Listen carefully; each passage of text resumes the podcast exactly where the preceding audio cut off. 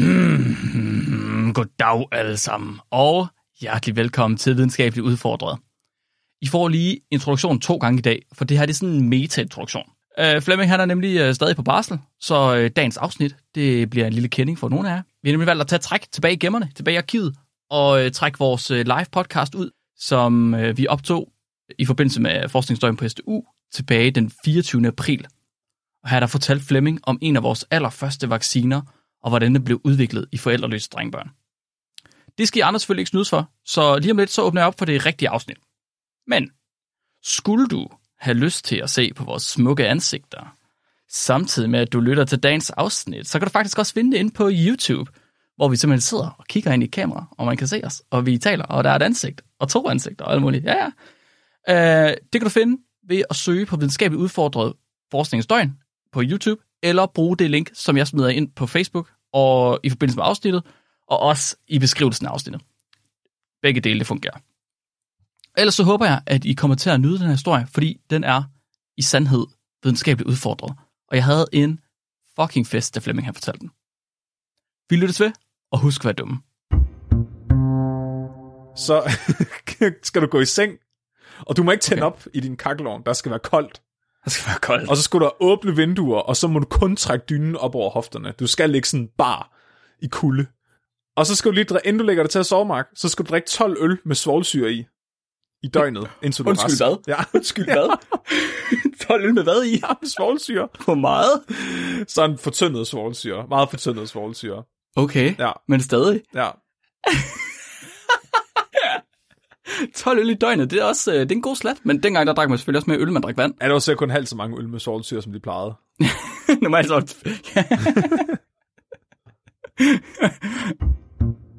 Vi bringer en advarsel. Den følgende podcast handler om vanvittig videnskab. Al forskningen, der præsenteres, er 100% ægte og udført af professionelle. Mark og Flemming står ikke til ansvar for eventuelle misforståelser, men minder jer om, at de altid har ret. Husk at være dumme.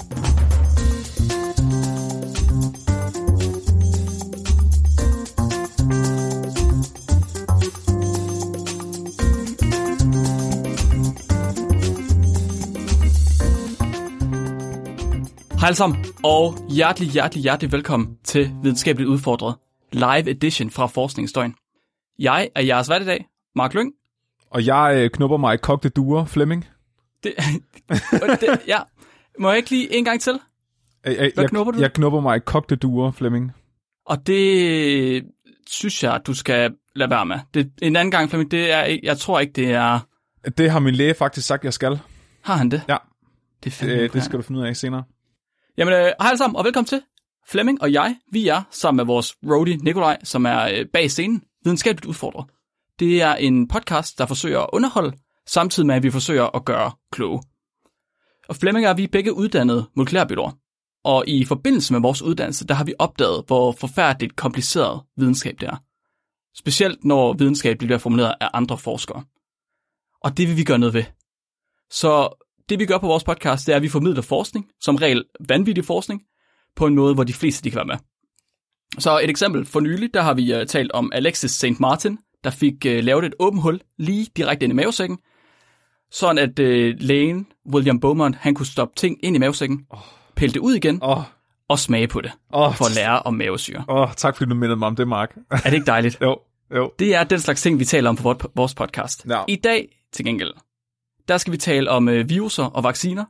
Øh, men jeg lover jer med det samme, at det ikke har noget som helst med corona at gøre. Øh, måske, okay, måske en lille smule. Men hvis I lyttede med til øh, coronabatten tidligere, så øh, har I nok hørt, at coronavirusen, det er sagt på godt jysk, træls. Men jeg skal lige, altså der må jeg skulle lige sige, prøv lige, I, så skulle I skulle tage og spørge en person fra 1600-tallet. Det, hold, det er på ingen måde lige så træls som kopper. Sådan Hold- må, sådan noget må du ikke sige, Mark. Men det gjorde jeg. Okay. Sådan er det. Så øhm, hvis at Flemming han er ved at være klar til det, så skal jeg ikke holde på jer længere med min lange introduktion, og så vil jeg give ordet til Flemming, og lade ham fortælle en historie. Jeg har glædet mig til at skulle fortælle om det her, fordi det er virkelig, virkelig en skør historie. Så som Mark han sagde, så har vi mennesker indtil for ganske nylig været ret tæt op og ned døden. Altså, vi har været underlagt naturen. Hvis vi blev syge, så døde vi. Færdig. Der er ikke, der er ikke noget at gøre. Hvis du tog til lægen, så er chancen for, at du døde, var bare større og det er heller ikke nogen hemmelighed, at der har været rigtig mange nederen pandemier gennem menneskets historie. Pandemier, som vi egentlig ikke rigtig har kunne gøre noget ved. Vi har haft den sorte død, gul feber, polio og den spanske syge. Listen er længere. Men videnskaben har egentlig givet os det første ægte pusterum, siden vi hoppede ned fra træerne. Fordi nu har vi endelig fået evnen til ligesom at, at kæmpe igen mod de her sygdomme, og ligesom sådan kæmpe igen mod naturens kræfter på en eller anden måde. Mm-hmm. Øh, og det er jo også selvfølgelig det, der gør, at vi har en, en vaccine mod ja, coronavirus i dag. Og vi siger, at coronavirus ikke er slemt. Det er, fuck, det er fucking nederen. Øh, det er nederen. Det er, der skal ikke noget Det er nederen. Men når man ser folk, der nægter at gå med mundbind, eller nægter at blive vaccineret, eller klynker på Facebook over, at de kan komme med på Roskilde Festival, så, så får man lige lyst til, så, som Mark siger, at tage en person fra 1600-tallet, lige hive dem hertil, og, og så få vedkommende til at forklare til den her person, hvorfor de ikke vil komme med mundbind. øhm, fordi dengang, der var man sgu ikke helt sikker på, hvad man skulle gøre med farmor, når hun begyndte at hoste. Øh, og gode råd, de var dyre. Hvis man tog til en ekspert, en, læge, en ægte læge under øh, den sorte død, så kunne man øh, få følgende løsninger på, øh, hvordan man øh, skulle kureres for den sorte død. Så først vil lægen smage på ens urin, fordi det var oh, selvfølgelig den mest nøjagtige oh, måde. Det var så god en tid dengang, ja. 1600-tallet. Mm. Og så bagefter, så kunne de foreslå nogle af de følgende behandlingsmetoder, Mark. Øh, så hvis du led af den sorte død, så vil lægen sige til dig, øh, prøv at knuppe løg og kogte duer mod din krop. jeg forstår, hvad kogte duer? jeg ved det ikke. så får du fire nye sygdomme, der tager over for den sorte død. Ej, den er kogt duen jo. Åh oh, ja, okay, fair nok. Ja, ellers øh, så kan du altid drikke kviksøl og eller arsenik. Ja. Og så er der den gode gamle øh, pis dig selv i det offentlige rum, for, ja, altså, for at vise Gud, at øh, du skammer dig over ja. at være så syndig. at du har fået en sygdom. ja, det er så desværre ikke det, vi skal tale om i dag. Vi skal tale om, hvordan den første pandemi øh, blev, altså vi skal snakke om den første pandemi, der blev stoppet af lægevidenskaben. Mm-hmm. Altså, hvordan vi egentlig øh, første gang lærte at kæmpe tilbage, og ikke bare knuppede os med kogte duer og piskede os selv, mens vi drak fiksøl. Kan vide, om der er nogen, der har testet, om det virker at knuppe sig selv med kogte duer? Mod den sorte død? Mod alt? Er det ikke som, det må være en mirakelmiddel, tænker jeg. Sådan bredspektret antibiotika. Det, det, kan da godt være, at der er et eller andet mirakuløst ved det. Altså, man bliver jo nogle gange overrasket, ikke, når man finder de der opskrifter fra, øh, fra, fra gamle munkeklostre og sådan noget, hvor det viser sig, at det faktisk virker, det de har brugt. Ja, ja, ja. Jeg, jeg tror, vi er nødt til at lave forsøg, Flemming. Ja, men jeg ved ikke, om de kogte duer måske er en af dem, der viser sig at have virket i al hemmelighed. Nå, men der kommer faktisk en af dem lige om lidt, øh, hvor det viser sig, at det har virket. Okay. Vi skal snakke, snakke om kopper. Kopper øh, har været en rigtig, rigtig træls sygdom i rigtig, rigtig lang tid. Den er heldigvis udryddet øh, nu, men øh, den har ellers eksisteret med os mennesker, øh, altså stort set så lang tid, man, man kender til. Så kopper er en virus, som gør, at man får feber, man kaster op, og så bliver man dækket af de her karakteristiske blister overalt på ens krop, hvor navnet kopper det kommer. Og 30% i bedste tilfælde, så dør 30% af folk, der får kopper. Der okay. er flere sådan øh, variationer af sygdomme, der har eksisteret på forskellige geografiske tidspunkter og sådan noget, øh, hvor dødeligheden har været helt op til altså 90%. Øj, det æder med meget. Og selv hvis du overlever, så risikerer du altså at blive blind og have ar over alt, og miste øjenbryn og øjenvipper og alt muligt. Altså, du bliver helt ødelagt af, af sygdommen. Og den var så udbredt, den her sygdom, at sådan skønhedsbøger til kvinder fra 1900-tallet, de havde sådan kapitler, der var dedikeret til, hvordan man skulle, øh, man skulle trøste sine veninder, hvis de havde haft kopper, og deres skønhed var blevet ødelagt af kopperen. Wow. Ja, altså, så det var bare virkelig en del af folks hverdag indtil for ret nylig, at, altså, at kopper bare dræbt virkelig mange wow, mennesker. vildt. Og vansiderede dem, ja. Man ved ikke rigtigt, hvor sygdommen kommer fra. Altså, man har prøvet at estimere, hvor gammel den er, med at bruge øh, genetik. Så det man, det man øh, har gjort, det er, at man har taget en, en 49 forskellige versioner af sygdommen, øh, som har eksisteret rundt omkring i verden, og så har man fundet noget ret sejt, fordi man fandt nogle mumier i Litauen. Okay. Og det er ikke sådan balsamerede mumier. Det er sådan nogle mumier, der er opstået naturligt. Øh, så det er ikke med vilje mumier? Ikke med vilje mumier. Det er ups-mumier? Det er ups-mumier. Og øh, de her mumier, de, de øh, var faktisk inficeret med kopper. Okay. Og man kan se, at de sådan cirka er fra 1700-tallet. Så på den måde ved at, at kombinere de her 49 nutidige øh, isolater af kopper med det her isolat fra 1700-tallet, så kan man, så man faktisk estimere, hvornår den moderne udgave af kopper er opstået, ved at lave sådan en tidslinje med generne. Aha. Og der kan man se, at den udgave af kopper, som er virkelig træls, og som dræber rigtig mange mennesker, og som er den, vi refererer til i dag, den er opstået omkring 1530'erne til 1600-tallet. Okay. Og det er lidt uheldigt, fordi det er faktisk nogenlunde samtidig med der, hvor, øh, hvor Amerika blev koloniseret. Ah, Ja, ah, den er opstået på det tidspunkt. ja. Okay. Altså den, den version af sygdommen, vi kender til, som er virkelig, virkelig træls, er opstået på det her tidspunkt. Så der har jo været en forgænger til den her version af kopper også. Altså så det er jo ikke sådan natten over, at den er opstået, men ved, ligesom coronavirus, så ud, har den udviklet sig. Ja, ja, så, så det er mere sådan, at, at du ved, der har været... Hvis man nu fik den, den milde version af kopper, så kunne det være, at man måske kunne opruste sig til at bekæmpe kopper. Måske. Men hvis der kun er en, en slem version af kopper, så er der ikke rigtig mulighed for at opruste sig selv. Det, Forstår jeg dig ret? et, mm, ja, det, det, er vel, ja, det er vel egentlig en meget, måske en korrekt måde at se det på. Altså, det, tør er, det, det er frem til det. Det vil frem til det, ja. at, det var, at det var blandt andet kopper, der slog alle indianerne ihjel. Præcis. Eller ja. de indfødte i Ja. USA. Ja, fordi de, var, Ja. de havde slet ikke nogen... Altså, deres immunforsvar havde ingen basis for at modstå den her sygdom, fordi de har ikke været udsat for den.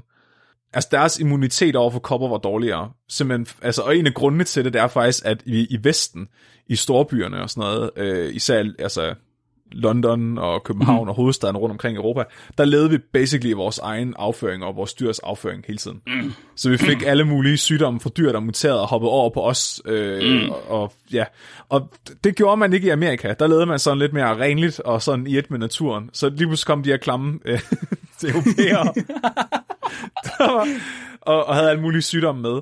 Øhm, og det gjorde så desværre, at- at deres dødelighed, den var 90% øh, over for kopper. Oh god. Føj.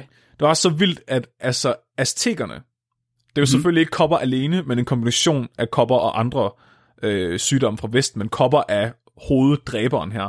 Mm. Deres population gik på 100 år, altså fra de første øh, fra Spanien kom, fra 26 millioner til 1,6 millioner på 100 år. Wow. Ja, Wow, det er en reduktion, der vil noget. det er helt vildt. Hold da kæft, mand. Altså, og så længe siden er det jo heller ikke, altså, når, når man sådan, i det, i det store perspektiv. Nej, true. True. What? Hvor det vildt. Men måske er kopper egentlig ældre. Altså, den udgave kopper, vi kender, fordi man, man har fundet nogle egyptiske mumier, altså som så er balsamerede mumier, som ikke er ups-mumier, men rigtige mumier.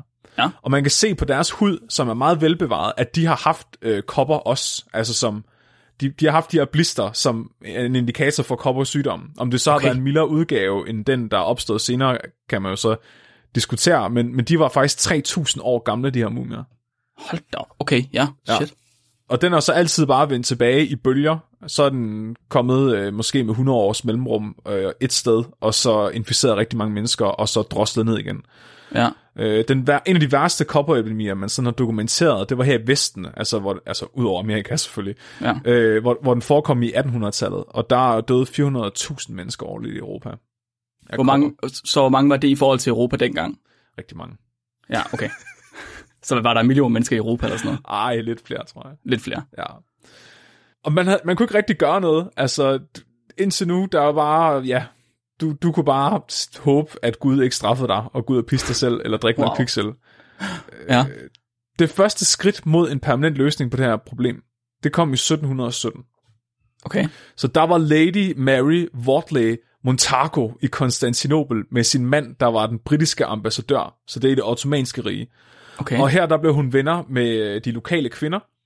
Og de her lokale kvinder, de har haft sådan lidt mere frit liv i forhold til, hvad man var vant til i Vesten på det her tidspunkt. Så øh, de sad i sådan nogle dampbad og snakkede sammen og, om alt muligt. Om, altså sådan, de var meget forarvet over, at hun havde korset på. De så det, som om hendes mand satte hende i bur og sådan noget. Øhm. Men en af, de, en af de ting, de fortalte hende om, det var, at de faktisk havde en behandling mod kopper. Øh, så det, de Okay. gjorde, det var, at de tog øh, og skrabede blisterne af folk med kopper, og så øh, knuste de det til et pulver. Og så skar de lige et hul i armen, og så puttede de det ind i det hul der. Og så efter det, så fik du en mild feber, Mm-hmm. og så var du immun over for kopper.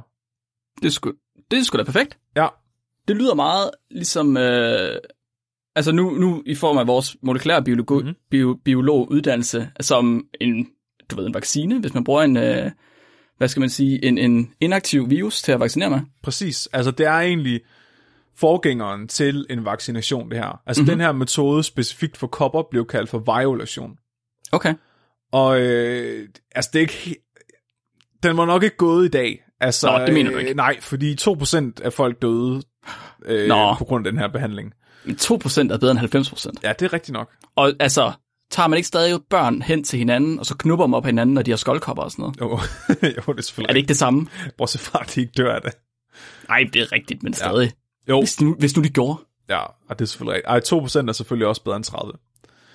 Men vi har ikke hele billedet endnu af det her, fordi Okay. øh, indtil videre, der har hun jo bare hørt om det her fra, fra kvinderne i det ottomanske rige, altså det her, den her eksotiske behandlingsform.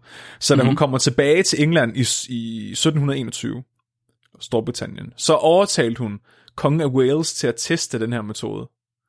Og øh, det var ikke svært, Nå, fordi dengang, der var dødeligheden blandt folk med kopper, den var faktisk større, hvis de tog til lægen.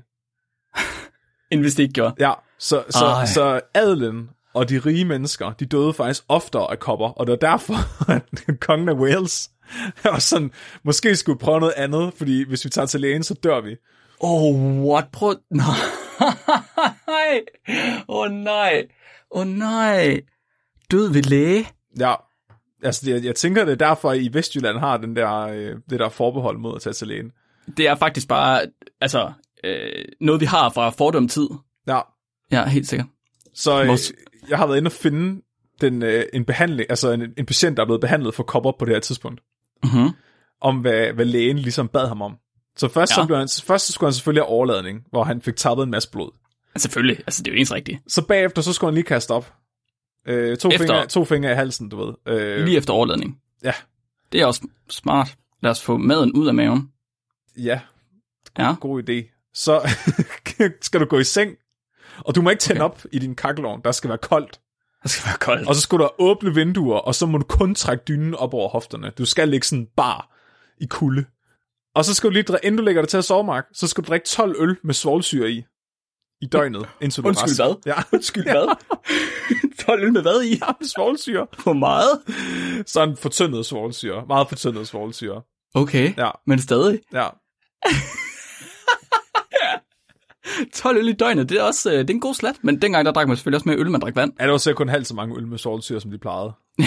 Normalt så... Så da- da konge Wales han hørte, at, at, øhm, at der muligvis var en måde, de kunne behandle kopper på, så tænkte han, fuck ja, vi prøver det. Okay. Så de fik fat i nogle fængselsindsatte og nogle forældreløse børn, hvad ellers? Ja, mm, selvfølgelig. Og så øh, prøvede de den her metode på dem med violation, hvor de øh, skrabede nogle kopper af en syg person, knuste det til pulver og puttede det i armene på de her fængselsindsatte og de her børn. Og så øh, blev de selvfølgelig syge, men mm-hmm. så blev de raske igen, uden rigtig ah. at, at have kopper i fuld udbrud. Og da de så var blevet raske igen, så efter nogle måneder, så prøvede de at, at putte dem i kontakt med en person, der havde rigtig kopper, altså i udbrud. Ja, ja, ja. sådan, Så Kys, hvis du vær hvis, her. Ja, ja, ja. Og de, de var immune. De blev ikke syge. Sådan. Okay, det der- er... Ja, Det virkede. perfekt. Så nu skulle alle bare fucking violeres. Er du sindssyg, mand? Alle de royale skulle bare have den her behandling. Og det skulle være lige nu. Okay. Øh, så alle, alle rige, alle adelige, alle royale, de fik den her violationsbehandling. De holdt sådan en, sådan en kopperfest. Ligesom skoldkoppefest. Ja, ja, sådan en Ja. ja. skoldkoppefest, hvor de alle sammen lige skulle smitte hinanden. Mm. Der var bare et problem, Mark. Altså, Udover at der selvfølgelig var en dødelighed på 2%. Det betød Ja. for eksempel, at kong George den 3. søn døde af det her. der skal jo ryge 2 ud af 100, altså. Ja, så øh, folk, der var blevet violeret, de kunne stadigvæk smitte andre med almindelige kopper. Ha. Så det vil sige, at hver gang du gør det her, risikerer du at starte en ny pandemi. ha. Det er jo lidt svaret til, hvis vi i dag fik en vaccine mod coronavirus, og så kun gav den til Folketinget, og så, kunne, så døde 2% af Folketinget, og så til gengæld kunne de smitte alle andre med coronavirus. Det er bare zombie apocalypse waiting to happen. ja, og det, og det vidste man. Man vidste det godt dengang. Man vidste godt, Okay. at man kunne smitte folk, når man blev violeret. Så det vil sige, at alle tjenestefolk og alle omkring de her personer, de risikerede at få rigtig kopper og dø, fordi den her ene person skulle gøres immun. Wow, okay. Ja, det var virkelig dengang, der var klasseadskillelse. Hold da kæft, mand. Men det er jo noget, okay, det er jo virkelig noget lort, hvis man så har øh, altså tjenestefolk, der, der både kommer og går på var de royales, øh, hvor de nu er, og så ude i byen. Altså, det er jo øh, i virkeligheden superspreder. Ja, præcis. Du, altså, du risikerer bare at starte en pandemi hver eneste gang, du gør det her. Nej, what? Og alligevel, selvom man opdagede, at folk, der blev violeret, stadigvæk kunne smitte andre med almindelige kopper, så Mhm. fortsatte man med at gøre det de næste 100 år. Mm, man kan sige, det var ikke de vigtige, der døde af det. Nej, det er rigtig det var ikke de rige, er der døde af det. Ja, de, de fattige, de skulle dø alligevel. Altså, En, pa- en pandemi er kun problematisk, hvis det er nogle vigtige mennesker, der dør af den, Flemming. Ja. Du kan bare spørge på Donald Trump. Åh, ja. Det er først omkring 1800-tallet, altså øh, at, at man laver nogle fremskridt i kampen mod Okay. kopper overhovedet, og det er der, at vaccination kommer ind i billedet. Så Edward Ja. Jenner, en læge fra, der var aktiv i sådan slut 1700- og start 1800-tallet, han lavede et gennembrud. Mhm. Fordi som barn, der havde han overhørt en malkepige sige, at hun behøvede ikke at blive violeret. Altså hun behøvede ikke at få det her kopperskrab. Fordi hun havde allerede haft kokopper. Og fordi Men hun det er jo ikke haft... kopper. Nej, nej. Så fordi hun havde haft kokopper, så kunne hun ikke få almindelige kopper. Nå, Og alle var bare sådan, "Pff, gå ud, gå ud og malke nogle flere køer, det er fint med dig. du er ikke vigtig nok. Nej, nej, nej. Men øh, det, det her udsagn, det hang ligesom ved Edward Jenner, og i dag der ved vi, at kokopper er en virus, der er i familie med den kopper, der inficerer mennesker. Mm-hmm. Og den laver egentlig bare sådan nogle blister på yveret af køerne, som hvis du så kommer i kontakt med, kan risikere at blive smittet. Og det er bare en mild feber, du får af den her variation af kopper, kokopper. Og får de ikke også blister på, eller fik de ikke også blister på hænderne, mælkepigerne? Jo, mener jeg. jo, og Ja. på armene, men det var ikke ja. sådan, at dit ansigt blev permanent ødelagt af det. Nej. Altså. Og det er også derfor, at der var sådan en, hvad kan man sige, en forestilling om, at malkepiger altid var smukke, fordi det var de eneste, der ikke fik kopper, og derfor havde de stadigvæk deres øh, ansigter bevaret. Altså. Okay, når det er der, det kommer fra. Ja. Interessant. Men han, han, den her, det her udsagn fra malkepigen, det hænger ved ham ind i hans voksenliv. Okay. Og øh, det er så, da han bliver voksen, han beslutter sig for, at nu vil han skulle ind i test, om det virker. Fordi der var en af hans øh, lokale mælkepiger, der havde fået kokopper. Så øh, han øh, fik fat i sin gartners 8-årige søn, Ja. Mm. så muligvis Hvordan- okay, med hans nu siger du- samtykke. Ja, jeg skulle lige sige, nu siger du fik fat. Ja. Der ligger rigtig mange ting i fik fat, som ja. Du ikke har udspecificeret der, det Flemming. Hvad indebærer fik fat? Det tror jeg ikke, vi behøver at tænke for meget over, Mark. Det er bare gartneren til stede. Det beretter historien ikke noget om. Gik jeg bare ud og hæve ham i armen og tog ham med. Ja, det tror jeg. Altså nu, alle de billeder, jeg har brugt til vores øh, reklamemateriale nu her, der er det sådan noget med, at øh, Edward Jenner, han står og stikker en eller anden barn i armen, der er ved at skrige og, og løbe væk. Så jeg har en fornemmelse af, at det er sådan, det er foregået. Øh, det skal jeg ikke kunne udtale mig om.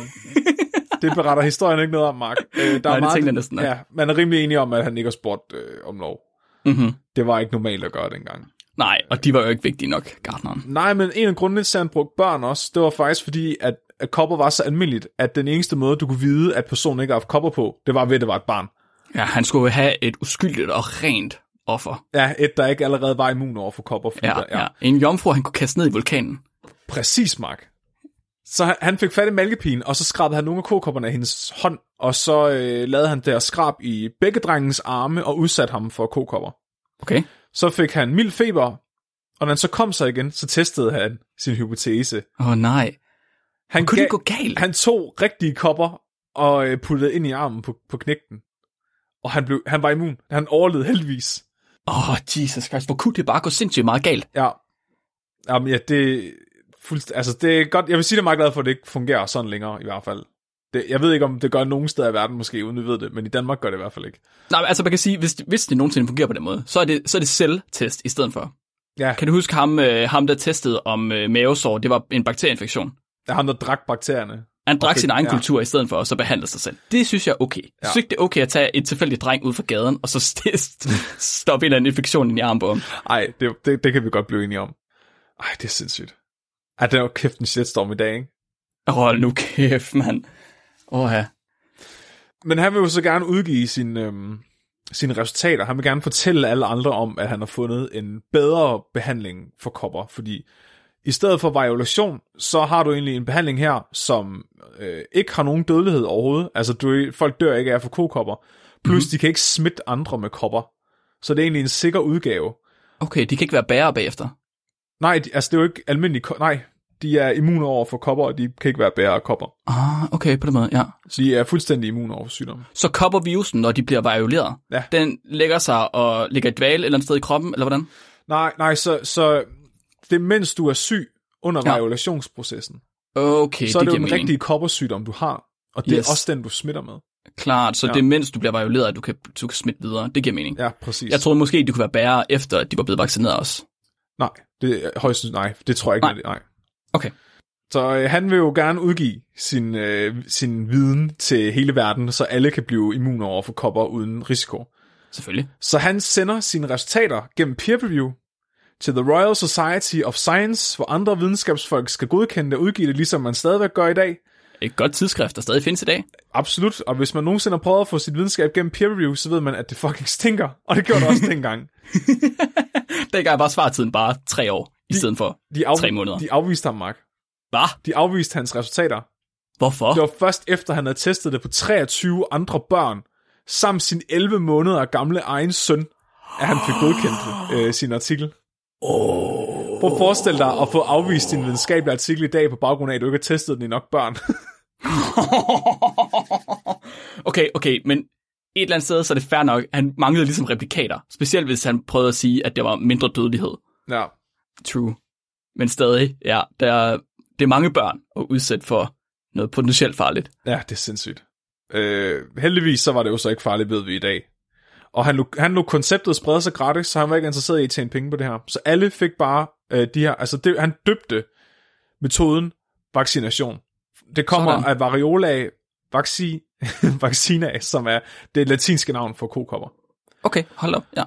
Og det gik bare vold og stærkt. I starten af 1800-tallet opdager han det her, og i 1840, der har, der har den britiske regering allerede gjort det ulovligt at lave variolation og give alle gratis øh, vaccinationer. Sådan. Napoleon vaccinerede alle sine soldater. Og selvom han var i direkte åben krig mod England, var han så imponeret, at han gav Jenner en medalje for det her. Wow. Det er mega sejt. Sådan. Men, lo and behold, dengang fandtes der også antivaxxers. Nå, Det her, det er hva? den originale antivaxxers, der op, den aller, aller første virus, eller den aller, aller første vaccination, havde også de aller, aller første antivaxxers. Fordi der var nogle læger, de gad ikke det der med at skrabe en bliste og putte den i armen på folk og sådan noget. De synes bare, det var meget nemmere, hvis folk bare kunne smitte hinanden med kokopper. Så det var sådan, han, de fik fat i nogen, der var syge med kokopper, og så, du ved, kunne de lige knuppe sig lidt op af hinanden, og så behøvede han ikke gøre noget, ikke? Ja. Øh, det betød også bare, at de smittede hinanden med andre ting. Så som oh, syfilis. Åh, oh, nej. Okay, så... den måde knupse op ad hinanden. Ja, så de originale antivaxxers, de var overbevist om, at vacciner gav syfilis. Åh, oh, nej. Ligesom at de i dag er overbevist om, at vacciner giver autisme. Ja. Og så var der også nogle religiøse mennesker, de brød sig ikke om at have ting fra dyr ind i deres krop, fordi det var kokopper. Så de fortsatte med at bruge violation. Og det gjorde man stadigvæk i Indien, helt op i 1900-tallet, fordi i Indien, der er køer hellige. Selvfølgelig. Ja. det giver mening. Ja. Nu kommer det største problem dog, eller den største ja. udfordring. Hvordan pokker får vi det her over Atlanten til Amerika, hvor alle bare dør af kopper som fluer? Ja. Fordi i dag, der vil du bare putte den i øh, en minus 80 graders fryser, i lidt glycerol, og så øh, bare henover med en, øh, et jetfly, og så, så er den der, og så kan du give folk en vaccination. Nemt. Det, det kunne du ikke dengang. Der tog det Der var- flere måneder, og det var på et træskib, og du havde ikke nogen fryser. Var der ingen fryser dengang? Nej, Mark, fryseren den blev først opfundet øh, lidt senere. Hvordan fik det vaniljeis? Jeg forstår det ikke. Nej, jamen, jeg ved det heller ikke. Det er et mysterie. Det er et kæmpe mysterie. Så, så de, øh, de prøvede nogle forskellige ting, Mark. De skulle have sendt øh, aktive kokopper, kokop-virus til Amerika. Ja. Så først så prøvede de at tage lymfen, altså væs, immunforsvarsvæske fra de her blister, Mm-hmm. øh, ved at tørre dem og sende dem afsted. Men det viste sig, at de virkede ikke, når de kom frem. Der var virusen simpelthen død. Okay. Så prøvede man at tage øh, væsken fra de her blister og putte dem ind mellem to lag glas. Men der var så varmt, øh, altså klimaet var så varmt, at de, det blev også ødelagt af det. Okay, ja. Så hvad, hvad har man rigtig meget af på en tid, hvor størstedelen af voksenbefolkningen dør, og øh, oh, nej. stadigvæk får 11 børn? Åh oh, nej, og de har allerede, de har testet det på dem i forvejen. Ja. Altså, ja, ja, okay. Hvad, så, Flemming, hvad har de gjort? For, spørger jeg. for, de, Spanien fik en god idé, Mark. Ja, okay. Fordi øh, deres øh, konge havde en beef med kopper, fordi hans, hans datter døde af kopper. Okay. Så i 1803, der var han sådan, fuck it, nu skal udrydde kopper i Amerika. Så de fik fat i 22 forældreløse børn. Oh, for fuck's sake. Og så smed de dem på et skib over Atlanten mod Sydamerika. De to af drengene, de blev så inficeret med kopper ved afgang, altså kokopper. Ja, Og så var planen hver tiende dag, og at de næste to skulle smittes af de foregående to. okay, så Fordi de så- var, godt klar, de var klar over, hvor lang tid sygdommen den ligesom holdt sig kørende. Ja, de øh, kunne se, når blisterne kom, så var det tid til at, at smitte det næste hold. Okay. Den her mission blev kaldt The Royal Philanthropic Vaccine Expedition. Og planen var så, at de havde omkring 100 dage til at nå frem til Sydamerika, øh, hvilket vil passe med, at de to sidste drenge så havde kopper i udbrud, når de kom frem. Mhm. Drengene de blev ikke spurgt om det her, øh, men kongen havde alligevel lidt dårlig samvittighed, så han lovede dem til gengæld, at de ville få gratis mad på turen, Fuck sake. For... og de ville få et nyt liv i, i Amerika. Okay. Ja, men hvad er et nyt liv? De kunne bare kaste dem ud til ulvene jo, for helvede. Oh, jeg ved, ja. Ej, de blev lovet en uddannelse i Mexico, hvad uddannelse så end var øh, dengang. det gik næsten galt, Mark. Da, Hva? da, da de var ved at nå frem, der var der kun én af drengene, der havde én bliste tilbage på armen. Oh. Okay. Men de når lige præcis, da, da de ligger til, øh, til i Venezuela, der er den her ene bliste nok til, at de når at vaccinere 12.000 mennesker på de første to måneder. Hvor er det vildt. Ja. Hvor 12.000. Ja, Med den ene bliste. Altså, altså smittede de, de, så en anden, de nogle og så kunne de... flere, og så videre, ikke? Okay. Ja. Jeg har forestillet mig, jeg forestiller mig, at de kom ind med skibet, og så har de bare taget den her dreng, og så er de bare løbet med ham, og nuppet ham ind i alle, de kunne finde. Alle stod high five på sådan en lang række. Nej, ja. Og en ting, der er lidt interessant ved det her, det var, at jeg læste, at da man nåede frem, øh, så opdagede man, at på Puerto Rico, øh, som er sådan en, en ø, der ligger øh, nord for, øh, for Venezuela, der ja. Havde man allerede vaccineret folk mod øh, kopper med kokopper. Ah, nå, Og det var altså en dansk koloni ved St. Thomas, der havde stået for det. er det rigtigt? Ja, Hvad? men de havde ikke lige tænkt på at dele. Nej, hold da kæft. Var det... var det åndssvagt? Det er så åndssvagt. Men det slutter ikke her. Det slutter ikke her, fordi de skal jo videre på fanden, Mark. De kan ikke bare stoppe her. Nej. Så de, har, de, de samler lige 26 meksikanske drenge med, Ej, På ja, skibet. Mm, selvfølgelig. og så fortsætter de. Så fortsætter de. Yes. Og Hvor sejler de her nu? de, de her drenge, de var altså ikke forældreløse. De lejede dem af deres forældre. Så de betalte dem for, at de måtte låne dem, til gengæld for, at de så lovede at aflevere dem tilbage igen. Åh, oh, hvor er der så meget etisk forkert i alt det her. så de fortsatte gennem Amerika. Og i alt der nåede de at bruge 62 drenge på den her tur. De startede i Spanien, så tog de til Mexico, gennem Sydamerika, så til Filippinerne, og så endte de i Kina.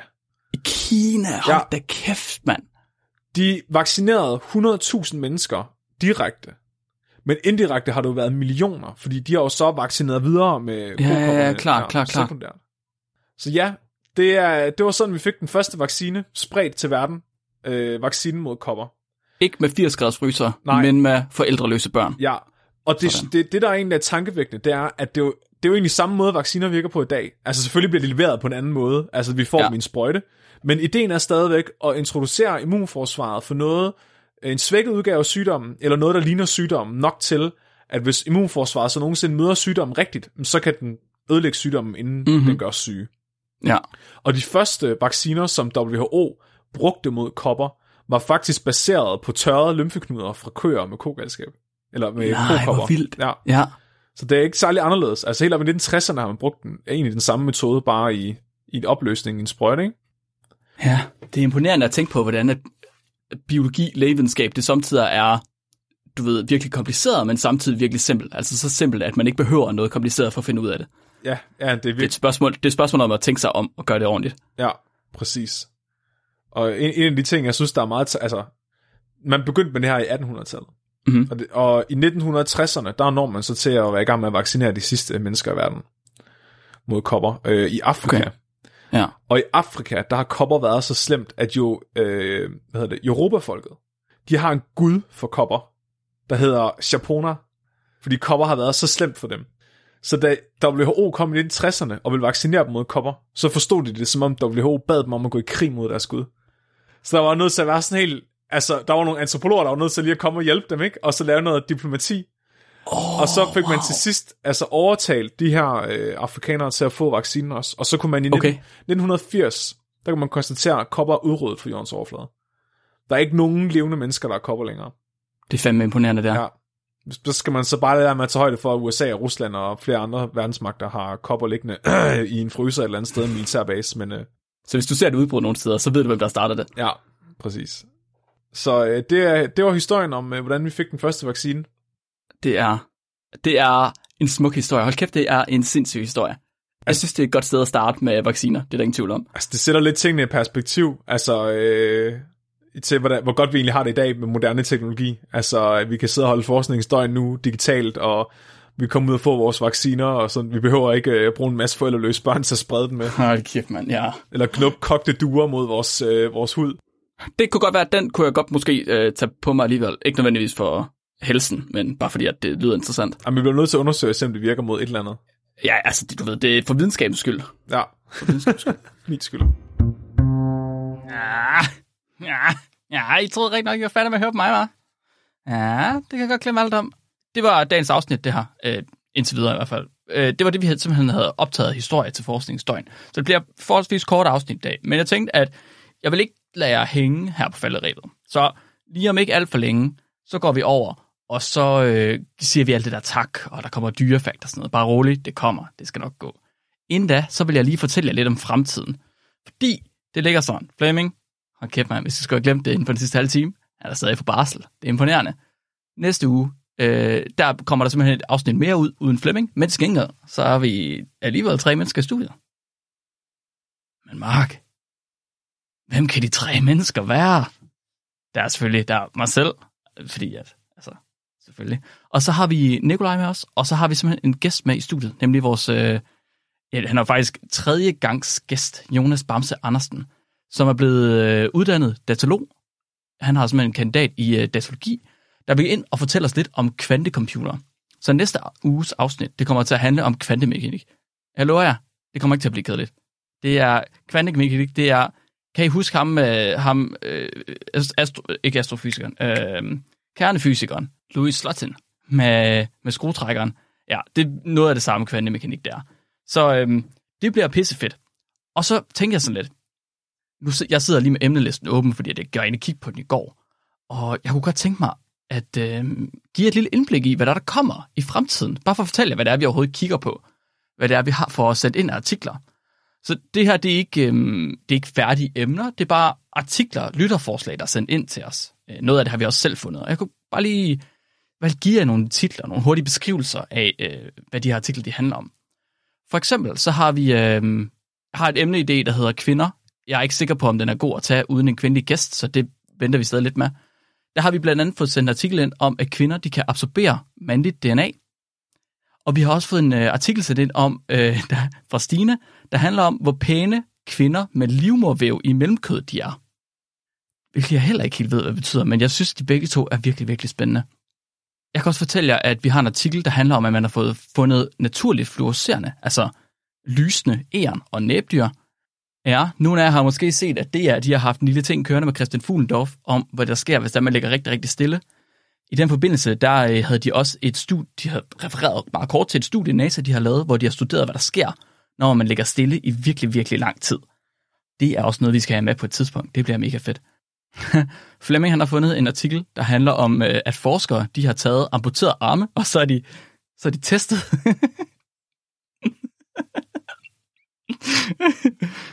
øh, forskere de har taget menneskelige arme, der er amputeret fra lige, og så har de tæsket ting med dem. For at finde ud af, hvad der sker ved knoglerne, når man slår med en arm. Kæft, mand. Der er også øh, en artikel, der handler om, at folk de skulle gå med vådt undertøj i frostvær, for at se, øh, hvordan de havde det efter det. Øh, der er et, øh, et studie, der hedder The Vampire Study, der handler om... Ej, what? Okay, der handler om, at folk de skulle drikke deres eget blod for at efterligne øh, blødning fra, den, øh, fra tyndtarmen, simpelthen. Der er masser af gode ting fra CIA. Der er noget, der hedder Project QK Hilltop, som er et CIA-studie i mind control. Noget, der hedder MK Ultra, der er et CIA-projekt i uh, population control. Uh, jeg fik sendt noget ind om, hvad hed den? Den hed, ah, der var den, uh, Operation Blue Peacock, som var en 7 ton tung atomlandmine, der skulle graves ned ned i den russiske jord i vinteren, mens der var frost, og så skulle den opvarmes på en bestemt måde, hvor man havde et vist dyr i tankerne, som I nok kender til. Der er også for nyligt en uh, YouTube-video, der blev sendt ud af Tom Scott, der handler om at få uh, om man kan genopleve frosne hamster med en mikro. Det var faktisk Bamse, der sendte den ind til mig først. Og uh, det kan man.